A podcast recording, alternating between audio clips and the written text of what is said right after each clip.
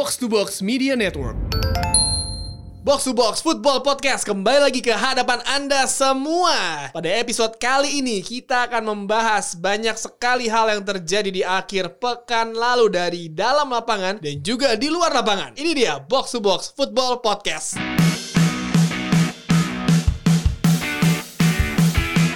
Seperti biasa eh, line up masih sama dengan episode akhir pekan lalu ada saya Tio Tomu dan juga rekan saya Kang Jalu dan Duo juga TJ.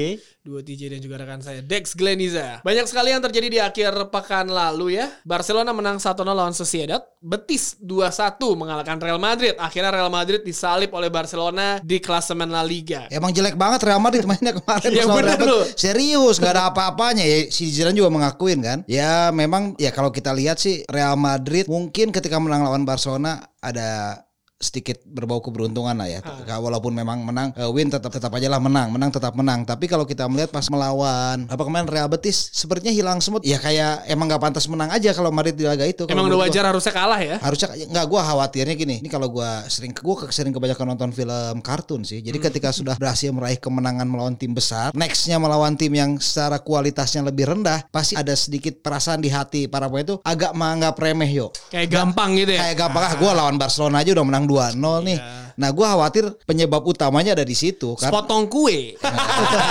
cetek cetek Ya Real Madrid akhirnya dibalap di La Liga ya. Tapi juga ada Liverpool yang menang 2-1. Kebobolan lebih dulu. Tapi akhirnya menang Dex. Ya itu agak mengagetkan. Soalnya Liverpool ini kan ya, dari kemarin kan kita udah bahas tuh. udah bahas nggak usah dibahas. Momentumnya momentumnya lagi turun nih. Ternyata kebobolan duluan. Orang-orang langsung bilang wah ini kayaknya Liverpool kalah lagi nih. Ternyata enggak. Nyata enggak, Liverpool akhirnya menang dan hanya membutuhkan dua kemenangan lagi untuk mengunci juara Premier League. Selanjutnya ada Chelsea menang 4-0 dan banyak yang memuji penampilan dari seorang pemain muda, Billy Gilmore, Kang Jalu. Iya karena gini kalau Chelsea emang udah nggak ada banyak pilihan lain lah.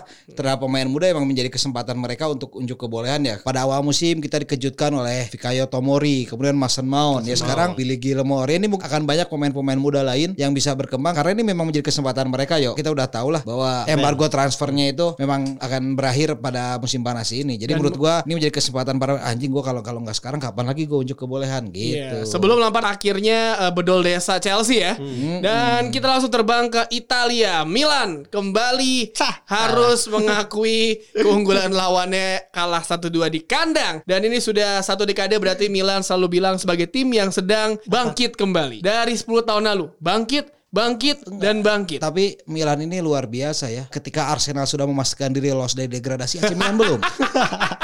Iya kan? Iya benar. kalau lu itu kan secara matematis semua tim besar ya, tinggal AC Milan yang belum aman dari degradasi loh. Iya juga kan? sih. bener, bener, Iya. Gue setuju, gue setuju, gue setuju. Ah. Kaget juga loh Genoa kalah gitu Dikasih ya sendiri. Genoa sih dulu waktu zaman si Ya Gasperi kan juga dulu. sering. sekarang biasa aja gitu. Iya. Tapi memang permasalahan Milan kalau menurut lu apa Dex? Permasalahan utama Milan dalam 10 tahun terakhir nih. pelatihnya gak ada yang bagus sekarang juga sebenarnya abis ganti pelatih juga biasa aja sebenarnya. Gattuso kan terakhir-terakhir bukannya oke lah ya? enggak Biasa aja. biasa aja kan Nggak ada ya lu untuk tim sekelas Milan pelatih Ya. Pioli, Gattuso ya itu nggak pantas lah kalau memang untuk harusnya emang yang yang harus branded lah. Carlo Ancelotti kembali ke Milan, benar? Ya kalau Carlo Ancelotti ya menurut gua sih bagus tadi AC Milan. Ah. Cuman kan gini, nggak banyak pelatih yang comeback di klub Liga Italia sukses kan. Iya, yang comeback ya, ya cu- paling cuma si Lippi yang sukses. Capello juga yang periode keduanya di Milan juga Capello gagal ya. kan. Ah, ya ada beberapa yang gagal. Ya mungkin apakah ini tren negatif itu tidak akan berlanjut karena Carlo Ancelotti sendiri pun di Napoli yang secara materi mungkin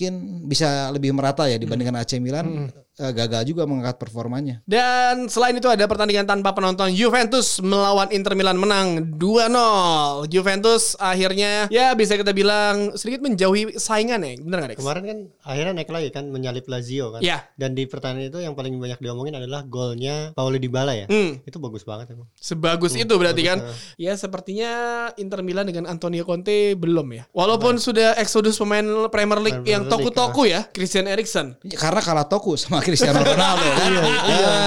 Cieli ini jangan lupa. Cieli ini jangan Gigi lupa. Buffon. itu Ah. gara-gara Inter Milan maksain sih udah nggak apa-apa pertandingan tanpa penonton. Nah, akhirnya kalah-kalah juga kan. Goblok sih ngapain Iya. sih? Chill aja harusnya chill Tapi ya kan. kemarin banyak yang nonton sih di TV cuma. Ya. Di pinggir juga ada pengawas pertandingan nonton. Itu dia dari recent update Liga-Liga Eropa nanti kita akan bahas satu pertandingan secara mendalam tapi sebelum itu kita harus membahas Liga Champions.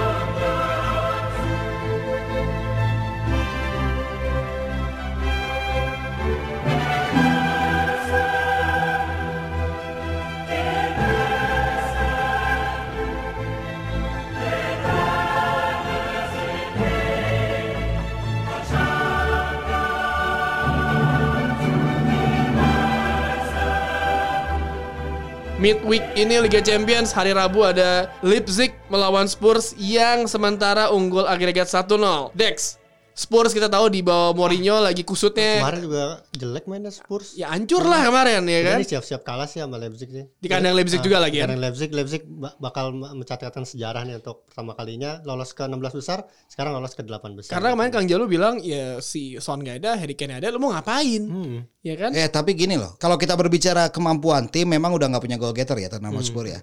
Tapi kalau kita berbicara sejarah sama ulik-ulik statistik masa lalu dikit, Sejarah ah, enggak bukan masa Spursnya, Mourinho itu kan Oh, Mourinho, pernah iya. membalikan keadaan ketika tertinggal dari Bayern Munchen Oh, iya. di Giuseppe Meazza. Yep. Kemudian mereka menang di eh, Allianz Arena. Hmm. Nah, mungkin ada kans Mourinho melakukan ini sebenarnya. ada aja sebenarnya. Ah, ya kans mah selalu ada mau satu persen dua persen Hmm. tetap ada. Nah Leipzig juga menurut gue tidak boleh langsung jemawa dengan Iya kondisi sih, iya. seperti itu. Masih ada kemungkinan walaupun secara persentase 82 persen ya, yang tim yang menang 1-0 di kandang lawan di putaran pertama lolos. Tapi Mourinho ya punya magi lah. Walaupun Coach Justin bilang ya ini miskin taktik segala macam. Tapi yang jelas Mourinho masih punya magi itu yang walaupun dia miskin taktik tapi dia masih punya magis yang menurut gue patut diwaspadai oleh Leipzig. Tapi emang menurut lo Mourinho semiskin taktik itu gak sih Kal? Enggak, sebenarnya gini, kalau masalah miskin taksi kalau kalau gue lihat ya dalam artian gue nggak tahu kalau udah sampai level mikro taktik, tapi kan orang akan cenderung memakai taktik apa apa yang dia rasa tepat. Baru ketika memang mendapatkan ada masalah kebuntuan atau segala macam, baru dia akan mencobanya kan. Eh, Contoh ketika Inter Milan lawan Barcelona 2010 ya, semifinal apa final Liga Champion ya. Semifinal.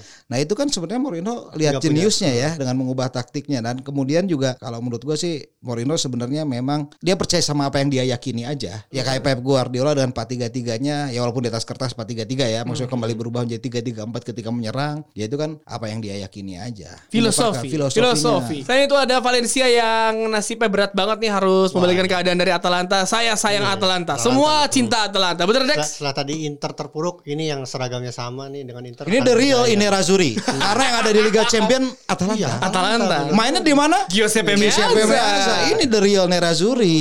Iya. Ini kan bermain di kandangnya Valencia kan. Modalnya bagus 1-4. Satu empat. Tapi kita jangan lupa. Deportivo La La Coruña. Corona sama lawannya tim Iya, Italia kan AC Milan. juga. Iya kan? Sama di kota Milan juga menang 4-1 Iya. kalah 4-1-nya dibalas 4-0. Menarik kita lihat apakah Valencia bisa membalikan keadaan atau tidak. Di Kamis dini hari ada pertandingan antara Paris Saint-Germain melawan Dortmund di mana PSG tinggalan 1-2 dari Borussia Dortmund. Punya away goal tapi. Punya away goal, gol dari Neymar itu gol yang sangat berharga di Paris. Apakah PSG akan mengakhiri nasib buruk mereka di 16 besar, Kang? Bisa lah. Halan emang jago ya, tapi menurut gua harusnya nih Tuchel juga udah paham banget lah bahwa dengan guys sepak bola Jerman apalagi Dortmundnya bisa lah ditaklukkan. Bisa lolos lah PSG menurut gua. Bisa ya? Bisa.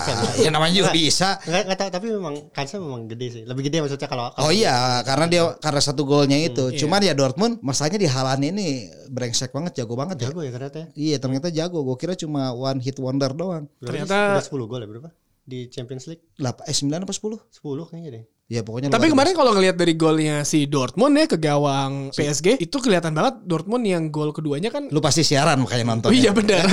Nah, aku siaran ada- kaget. Tapi kalau lihat itu terlihatnya kayak beneran kata Dex kaget sih. Kayak ada momen di mana Jadon Sancho megang bola eh, soloran dari belakang bukannya dioper disikat ya kan. Ini kayak timing-timing kecil ini yang seharusnya bisa dimaksimalin oleh para pemain Dortmund kan. Dan bermain di PSG kita tahu PSG kan ingin mengakhiri rekor buruk mereka kan. Iya. Kutukan setelah dari sekian banyak Iya. dia pokoknya hanya pernah sekali doang. dan selalu gagal kan, Iya. gagal terus. Kita Yang ingat ketika Neymar itu. Neymar iyalah. penasaran. Karena kita ingat ketika mereka menang lawan Barcelona di di Paris ya kan. Itu menang Ah, gede iya. kan? 4-0 kan? Kan dibalas 6-1. Iya kan kalau lu nggak datang lu tetap menang WO kok. Menang. Iya kan? Iya kan? Kalah kalah 3-0 kalau WO kan. Kalah 6-1. Iya kalah 6-1 goblok ya kan ngapain sih datang terus musim lalu sama bocah-bocah MU ya kan dibecandain ya kan tapi musim ini lawan Dortmund kansa besar gue gue setuju sama Kang Jalu lawan Dortmund juga gak jelek mainnya PSG-nya. Iya gue setuju sama Kang Jalu PSG ini bisa cara pasti lolos ke babak selanjutnya. Liverpool versus Atletico kita tahu bermain di Anfield Liverpool menjadi tim yang sangat berbeda sekali. Iya. Musim lalu ketinggalan 3-0 di Camp Nou dihajar 4-0. Tapi ini hanya 1-0 dengan formasi ya kan bertahan adalah hidup. Ya tapi kan Bar- Barcelona juga sebenarnya waktu leg kedua sedikit lebih bertahan ya makanya Yap. di dieksploitasi habis-habisan tuh sampai 4-0 ya menurut gue sih bisa menang nih karena apalagi kemarin MU menang kan lawan Iya, City. iya, ya berarti fokusnya Liverpool bisa nih kembali ke sini karena udahlah ngincar treble enggak. Tapi memang Liverpool enggak kita enggak eh, maksudnya sebagai fans Liverpool saya tidak berharap langsung melangkah dan menjadi juara Liga Champions tapi setidaknya bisa melewati Atletico ini akan bisa menjadi mood booster yang luar biasa bagi Jurgen Klopp. Menang 1-0 Atletico gol dari langit kalau kata Justin ya kan si. Saul. ya. Saul dan berapa kali. Dan sepanjang pertandingan di Wanda Metropolitano kan timnya Klopp nggak bisa nembak ke gawang untuk kedua kalinya sepanjang karirnya Klopp ya kan sebelumnya lawan pas lawan Napoli ya kita melihat Anfield memiliki magi tersendiri Dex menurut lo Liverpool bakal all out attack nggak nih Gung Ho kalau Iyalah, dulu. Gung Ho Gue gue sudah memprediksinya yang makan lalu kan Kang Jolu bilangnya Atletico menang kan. Nah, gue menang masih 2-1 masih tetap ya. Liverpool yang lolos eh Atletico dong yang lolos ya, kalau menang 2-1 gue ya. sih masih tetap yakin Liverpool akan lolos. Apalagi mereka juga habis menang lawan Bournemouth terus juga kayaknya harusnya momentumnya udah naik lagi nih. momentum Harusnya ya. karena momentum adalah kunci Ya tinggal masalah dia fokusnya apa kan weekendnya ada ada derby juga nih. Lawan Iya. Everton. nah. lawan Everton dan bisa menjadi kunci bagaimana mereka bisa dengan cepat menjadi juara Menjaga. Premier League apa tidak. Tapi yang sedang kehilangan momentum adalah tim dari Manchester Biru. Manchester City yang kalah di derby Manchester akan menjamu Arsenal. Ini pertandingan tunda ya, yang seharusnya pekan lalu dimainkan tapi City bermain di final Liga Piala Liga melawan Aston Villa. City melawan Arsenal. Arsenal kita tahu semenjak diambil Arteta ya, Ya, progresnya positif lah. Positif tapi nggak se- nggak- Nggak nggak apa namanya nggak eksepsi- nggak eksepsional. Nah, Kalau kata. Coach Justin tuh progresnya bagus, hasilnya memang belum Nah, bagus. dengan hasil seperti ini kalian berdua yakin nggak Arsenal bakal finish di atas United? Enggak sih kalau itu. Mungkin musim ini enggak. Enggak tahu kalau musim-musim depan. Menurut gua eh, Tuhan tuh adil sih. Dalam artian tahun lalu Pangen traktir Justin, harusnya tahun ini Justin yang traktir Pangen. Tapi beda kelas. ya ya ya. Dan pertanyaannya adalah apakah City sudah melepas gelar Premier League? dan fokus ya udah lu mau ngapain lagi lu mau ma- main sebagus apa pun lu belum tentu lolos ke Liga Champions kan hasilnya kan belum dikeluarin hasil bandingnya dia Endingnya. Oh, Iya kan belum tentu lolos ke Liga Champions juga jadi apa pun saatnya ini juara Liga Champions. Tapi minggu depan mereka main. Nah, itu dia. Apakah menurut lo Kang sama Dex City sudah melepas incaran gelar juara Liga Inggris? Ya menurut gua udahlah kalau enggak bukan masalah udah melepas ya pasti tetap akan berusaha ya. Ya sangat berat lah Liverpool cuma butuh 6 poin lagi kan dari 9 pertandingan sisa ya menurut gua ya seri 6 kali pun Liverpool udah juara kan sebenarnya. Kan sekarang tinggal yang bikin gergetan Pep adalah bagaimana dia bisa meraih trofi Liga Champion Yang bersama klub selain Main Barcelona. Menurut lo, lo setuju sama Kang Jalu Dex? Iya setuju sih. Cuman kalau lihat udah nyerah apa belum harus harus lo harus nanya lagi nanti habis lawan lawan Arsenal. Sepak bola adalah sepak bola ya kan. Hasil akhir kadang suka berbanding terbalik dengan teori masing-masing semua orang. Seperti pertandingan yang kita saksikan tadi malam itu Man United melawan Man City di mana orang berpikir wah ini City sedang panas mungkin pengen Pep ingin balas dendam dengan Ole karena se- sejauh ini rekornya masih dipegang Ole ya kan Enggak, gue udah bilang dari bulan Februari di mana ya? Di tempatnya Fuad di Poros Halang tuh. Ini Manchester United bisa menang derby dengan selisih 2 gol. Gue tuh tunggu sampai menit akhir tuh, yuk. Gol keduanya kok nggak ada, gue tungguin aja. Eh akhirnya ada. Ada. Nah, berarti ini sengaja sesuai prediksi lah gue. sesuai prediksi dan emang di pertandingan itu MU seperti biasa oleh ketika melawan City menggunakan tiga back sejajar ya, dan dua wingback untuk menutup eksploitasi eh, sayap yang selalu dilakukan oleh timnya Pep Betul. Guardiola.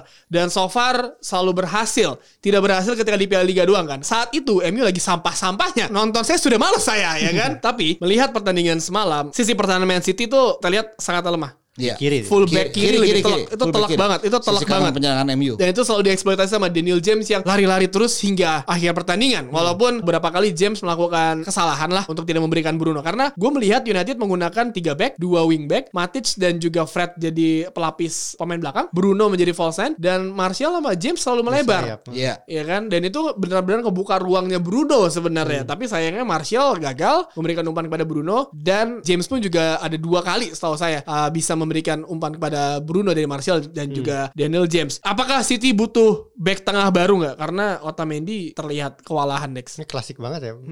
Apa masalah ini tuh udah diprediksi dari awal musim sebenarnya. Ketika Vincent Kompany cabut kan? Ah, terus juga pas John Stones udah sembuh cuman sekarang diparkir lagi juga Iya. itu juga sempat memberikan secara hara- secara harapan sampai akhirnya kita udah terbiasa melihat Fernandinho main di situ. Nah, kebetulan tadi bet- betul ya sisi kiri City lemah di situ adalah Otamendi di situ. Hmm. Otamendi dan siapa sih kemarin Zinchenko. Iya. Bahkan Zinchenko sama Sterling tuh nggak kelihatan. Sterling jadi pemain yang paling banyak kehilangan bola semalam 10 kali. Terima kasih kepada Aaron Wan Bisaka. Ya, Wan. Bisaka mainnya bagus banget memang di sebagai fullback. Gue lihat sih bener City butuh back back tengah baru spesial ya, yang kaki kiri dominannya. Itu, itu agak agak ini susah ya, tuh udah jeblok ya. Hmm. Lapor kan Enggak, Laporte juga masih cedera. Cedera. Iya, maksudnya jeblok nggak nggak main juga kan itu jadi salah satu penyebabnya. dan pergantian pemain Ben Mendy eh, selebgram kita ya Hmm. masuk dan nggak terlalu memberikan bahkan eh, antisipasi dia dari bola Ederson menurut gua sangat salah lah itu dari awal. Melepas itu dan ada McTominay yang sudah McTominay, mengincar ya kan? Dan akhirnya terjadi gol kedua. Tapi kalau kita melihat selain lini pertahanan City yang agak-agak menarik ya Pep kan selalu 4-3-3 tapi jadi kadang backnya 3 ya kan tiga. Kyle Walker kemarin se- semalam tidak ada Nggak ada. Pep memainkan Phil Foden agak mengejutkan mungkin uh, melihat Foden bocah lokal ya tensinya tinggi karena di MU ada Brandon Williams Iya. ya kan yang berkali-kali duel dengan Phil Foden Ada Cancelo juga. ada Cancelo juga tapi menurut gua yang perlu kita perhatikan adalah bagaimana perubahan formasi dari Man United di mana Luke Shaw aslinya ada wingback atau fullback, Hmm. tapi berapa pertandingan ketika menjadi tiga back sejajar dia menjadi back tengah seperti tengah, yang iya. dilakoni oleh seorang Kylie Walker di Piala Dunia 2018 Hmm. bersama Southgate, Kang. Ya kalau gue sih ini menjadi sebuah apa ya namanya sebuah pilihan karena untuk mengantisipasi penyerang-penyerang cepat kan. Ini juga bukan hal baru sebenarnya seorang fullback ditarik jadi center back. Kalau kita ingat pada akhir 90-an Javier Zanetti pun pernah melakukannya kan? iya. ya kan? Ada banyak yang memang ditarik. Mungkin dasarnya eh, yang dibutuhkan dia bukan dari marking atau skill defensifnya tapi dengan kecepatan larinya. Dan kita tahu Shaw untuk kecepatan lari kemudian mengirimkan umpan jauh dan juga memotong bola ini dia punya kelebihan di situ. Sergio Ramos juga gitu kan ya? Dia- Se- Sergio Ramos kan asalnya sa- sa- Saya bek kanan, kan? bek kanan. bahkan dia lebih cocok jadi midfield right zaman dulu tuh Iya. waktu zaman di Sevilla. Tapi karena badannya semakin besar jadi back Iya. tengah.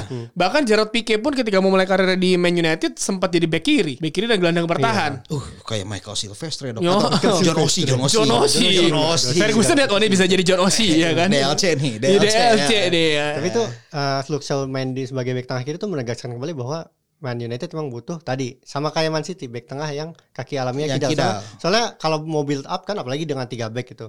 Ya mereka harus alami kan. Bayangin kalau di situ Phil Jones atau siapa yang kaki kanan pasti sudut operannya tuh pasti lebih sempit gitu. Iya. Untuk terutama untuk ke sayap kiri. Tapi dengan Luke Shaw dia bisa lebih lancar. Dan yang menarik gue melihat di babak pertama pressing dari para pemain City bener-bener high banget sih. Itu beneran ada beberapa momen MU tuh kehilangan bola sampai akhirnya throw in babak kedua lebih tepatnya. Babak kedua throw in itu karena City beneran high press banget dan MU kayak anjing apa nih gimana gimana kayak Frap ke- ke- kebingungan. Tapi untungnya berhasil meredam kebingungan itu dan eh, gua nggak tahu banyak yang kemarin bahas soal eh, golnya Sergio Aguero yang terindikasi harusnya onside. Gua nggak tahu sih maksud gua itu udah selalu setiap minggu tuh pembahasan hal itu di Premier League selalu terjadi. Eh, sepak bola itu permainan manusia ya. Hmm. Justru kan bilang katanya VAR mengurangi sisi humanis dari pertandingan sepak bola Itu itu. masih ada. Tapi ternyata masih ada dengan dengan ya si- siapa sih Giroud lah kakinya Iya. naik satu belah lah.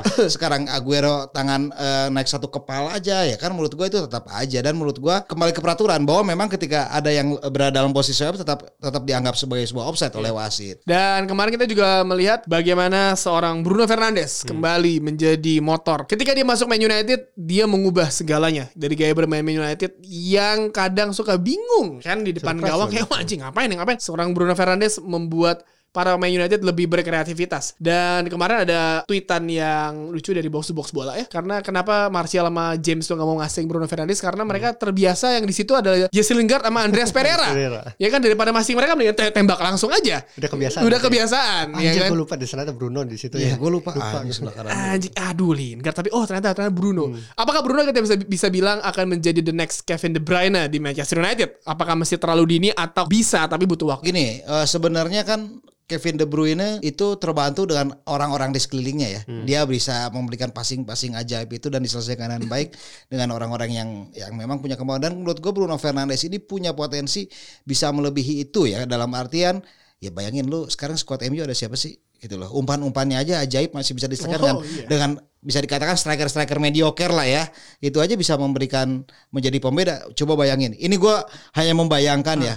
Uh, maksudnya Paul Pogba dalam performa terbaiknya dan tidak ada masalah personal apa pun duet sama Bruno Fernandes. Aduh. Itu menurut gua sih dahsyat Manchester United Bener sih. sih. Kalau Pogba-nya nggak buat masalah ya. Kadang kan Pogba- Pog- Pogba Pogba- suka ajaib lah ya. Iya, dia seniman kayaknya. Seniman. Ketika MU menang, nggak ada dia bukan posting MU tapi posting foto pribadinya. Betul pribadi ya. Nah. Tapi eh, mungkin lu setuju gak Dex? Apakah orang sudah banyak melupakan bahwa oh Paul Pogba ternyata masih ada di MU? Lu gitu gak Dex? Lupa sih. Iya, gue juga lupa Lupa sih sebenarnya. Ternyata Pogba tuh masih pemain MU loh, ya kan? Tapi by the way kalau ngomongin Bruno memang dia memang sudah bisa dibilang impact transfer sih. Soalnya impactnya langsung kerasa gitu. Iya. Nggak tahu ya jangka panjangnya gimana ya. Apakah ini efek sementara doang atau gimana. Tapi Iya. lo, lo, lo sebagai fans Man United pasti Impact. senang banget Senang kan? banget. Iya, ini imp- impactnya benar-benar mendadak karena memang benar-benar mengubah Manchester United ya. Gaya bermain. Trennya lagi bagus 10 pertandingan terakhir kan? Unbeaten. kan. Iya, maksud gua efeknya Bruno Fernandes ini benar-benar kelihatan dan lawan-lawan belum bisa ngebaca nih. Lawan-lawan belum bisa ngebaca ca- bagaimana cara mematikan. Karena in my opinion ya, berapa kali gue ngeliat Ole tuh menggunakan Bruno Fernandes di beberapa posisi yang berbeda. Iya. Iya. Semalam false nine, kadang bermain nomor 10. Kadang di Lawan sayang lawan lawan Wolf aja jadi DM awal kan? Iya. Iya kan jadi beneran dia pernah coba. bermain melebar tuh lawan siapa ya? Lawan lawan Watford. Nah, iya. Lawan Watford. Jadi emang dicoba semua. Jadi orang masih bingung lah. Belum ada pakem tersendiri ya kan. Kayak sama Bernardo Silva Bernardo awal-awal. dan- Silva dan sama seperti Kevin De Bruyne ya di Man City. Dan kalau ngomongin Kevin De Bruyne di City, kita tahu tanpa Kevin De Bruyne City selalu seperti kehilangan kreativitas Kang. Semalam Iya, ya. tapi karena memang gini, kalau dulu ketika musim lalu ya, ketika Evan De Bruyne tidak ada, si David Silva-nya juga emang luar biasa kan. Bernardo Silva-nya juga cunin. Sekarang praktis ketika David Silva sudah menurun, Bernardo Silva juga menjadi sosok aja. Ya, Kevin De Bruyne menjadi andalan utamanya. Raheem Sterling juga tidak menonjol lagi seperti dua musim sebelumnya. Dan menurut gua ya Bruno Fernandes ini bisa kan kembali gue bilang Kevin De Bruyne sangat diuntungkan dengan lingkungan Manchester City yang banyak pemain bintangnya. Sementara Bruno Fernandes ini menurut gue punya potensi lebih. Kembali ke soal bagaimana ko- komposisi squad MU saat ini dan dia membawa tim ini menjadi berbeda. Gitu aja. Ya menarik sekali pertandingan di akhir pekan lalu sangat atraktif sekali ya sebuah semua pertandingan di Liga Eropa dan juga ada satu hal yang menarik perhatian satu Indonesia yang sedang viral dari sepak bola lokal. Apa ya? Kita bahas setelah yang satu ini.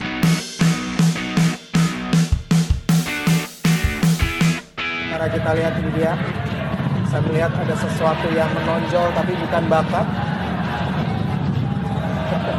Ya, ada yang besar tapi bukan harapan Bung Erwin. Apa itu Bung Erwin? perempuan-perempuan ini. Ya kalau tadi barusan kalian mendengar rekaman suara pertandingan itu pertandingan Liga Indonesia ya. Kita mungkin tidak akan membahas Liga Indonesia tapi kita membahas kejadian yang seharusnya tidak terjadi di layar kaca dan mungkin di seluruh Indonesia lah. Sebuah komentar yang seharusnya bisa diredam oleh sebuah komentator. Kita bisa bilangnya tuh host ya karena dia bukan pandit ya. Panditnya saat itu yang bertugas ada Mas E, Mas Mas E. E ya dan yang hostnya ada Mas R ya kan dan mendadak jadi ramai gue sebelumnya belum tahu tentang masalah itu sampai akhirnya siang-siang produser gue di O channel WhatsApp gue tiba-tiba lo mau siaran Liga 1 nggak?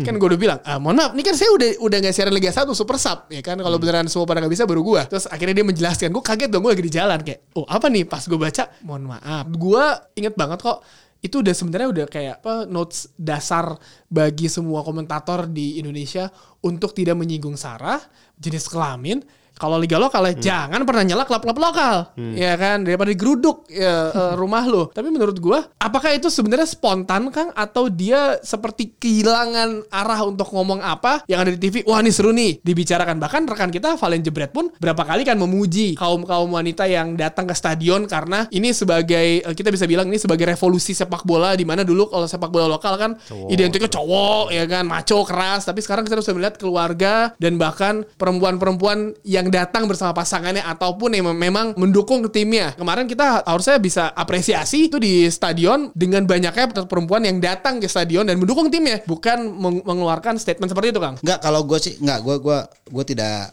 berkomentar soal manusianya atau soal apa namanya soal kejadiannya gitu ya. Cuman kan gini kadang-kadang kita dalam kita berdua yuk kalau Ya. kalau Dex kan belum pengalaman eh Benar, dia- benar, benar, benar. Dia pengalaman cuma di Liga Inggris doang kan. Ya kan? Hmm. Kalau kita kan udah di liga lokal pengalaman ya maksudnya. Sorry Dex ya. Apa, apa. Bukan bukan meninggikan mutu. Ya.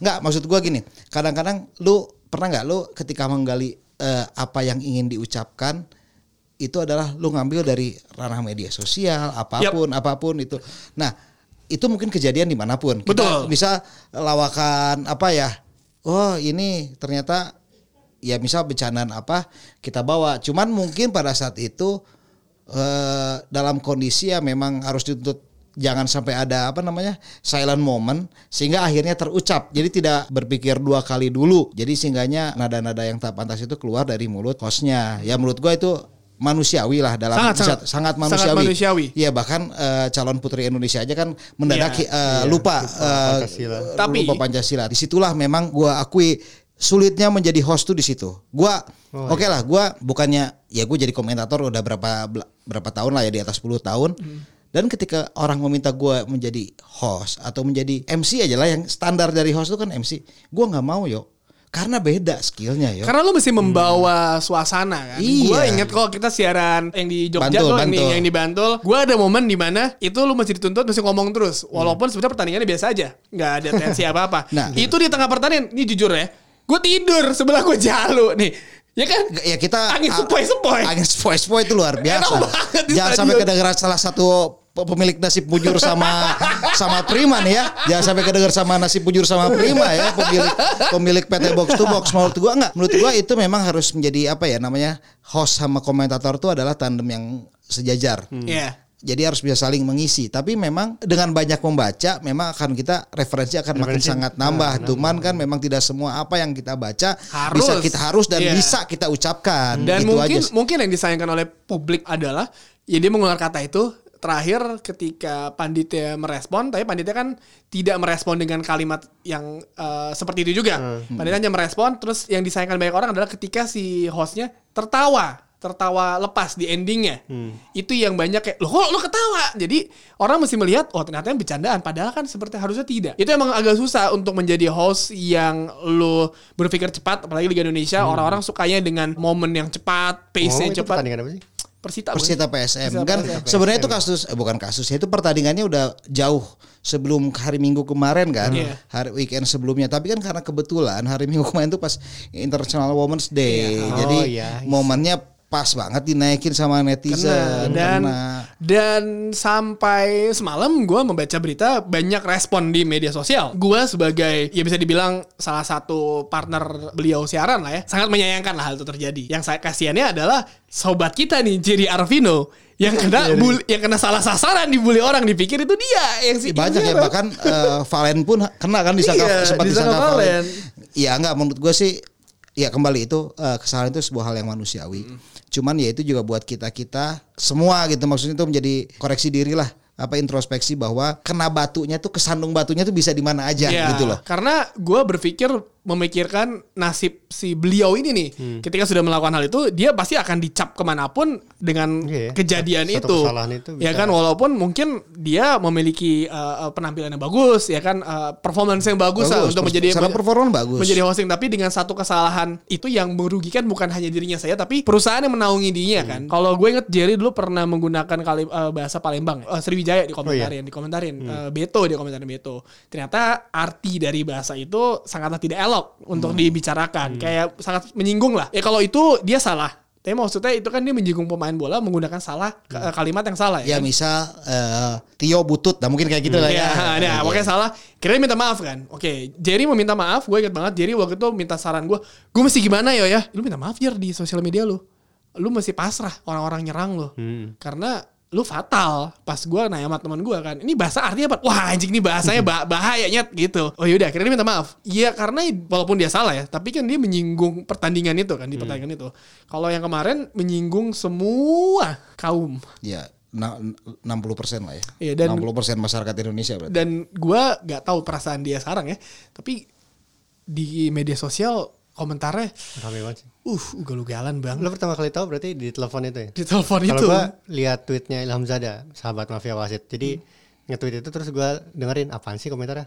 Oh ini mah bercanda-bercandaan biasa gitu. Iya. Ah tapi memang tadi lo bilang. tapi nggak- bercandanya nggak elok Ya gua ya gua kan berpikir ada banyak bercandaan ya bercandaan gua gua pikir oh ya nggak nggak mungkin gua naikin atau enggak eh, di- gua pikirin naikin sosial media aja. nggak Nggak, nggak juga Nggak juga Nggak gitu loh. juga, heeh. Oh ya ini cuma buat kita ngobrol berdua atau ngobrol rame-rame sama rekan-rekan Ngobrol lah offline. Iya. Iya, ngobrol off air lah harusnya. Dan gue tadi baru buat- mendapatkan link dari produser gue temui KPI, O Channel mengaku telah berhentikan komentar bola yang dinilai lecehkan perempuan. Tadi siang nih, O Channel bersama MTEK mendatangi kantor Komisi Penyiaran Indonesia. Senin tadi pagi, hal ini guna menyampaikan permintaan maaf ya atas video yang beredar yang menuai polemik di masyarakat. Ya, gue sih berharap semoga ini bisa menjadi pelajaran bagi semua orang ya. Bukan Iya. bukan hanya para komentator, tapi juga bagaimana man- kita sebagai manusia untuk bersikap terhadap perempuan. Iya. Yang pertama, yang kedua, gue berharap Mas R juga bisa bangkit. Anggaplah ini sebagai sebuah teguran dari yang di atas. Bahwa kan, ya hidup tuh apalagi di dunia presenting pasti ada naik turunnya lah. Yap. Ya, dan ini buat menurut gue ini bisa menjadi sebuah momentum bagus buat dia untuk bangkit kemudian gue yakin sih dan lu juga pasti percayakan dengan performa yang dia tampilkan harusnya dia punya kemampuan untuk kembali bangkit. Dan kita tutup episode kali ini dengan sebuah postingan dari rekan kita, Valen Jebret. Valen Jebret. Setelah diserang banyak orang, ya kan dia posting gini nih. Dia posting permohonan maaf dari Shopee Liga 1 di tayangan Shopee Liga 1 di O Channel. O Channel bilang permohonan maaf sebesar-besarnya atas insiden ini. Yang kedua, kami sudah memberikan peringatan tegas dan sanksi internal kepada yang bersangkutan dan juga dia mereka sudah turut meminta kepada oknumnya untuk menyampaikan permintaan maaf secara langsung melalui sosial media. Channel juga bilang kejadian ini menjadi pengalaman dan pelajaran berharga bagi kami dan O Channel berjanji untuk meningkatkan pengawasan atas tayangan program-program kami. Jebret akhirnya juga bilang captionnya semoga secepatnya beres guys. Pihak TV yang bersangkutan dan yang bersangkutan sudah minta maaf. Gue juga ucapin terima kasih yang secara sukarela sudah balesin komen-komen di berbagai akun yang menyangka bahwa itu gua. Padahal sudah jelas suaranya sudah berbeda. Dan itu bukan Jebret, bukan Jerry Arvino juga. Dan ini jadi pembelajaran buat gue dan semua rekan seprofesi gue sebagai sportcaster. Jadi emang sebagai pengingat kita semua nih, apalagi yang jadi host, emang gak gampang. Tugas lu berat banget untuk membawa suasana. Tapi please, sama-sama saling ingat bahwa ada bahasan-bahasan yang sensitif dan gak sepatutnya dibawa ke ranah on air.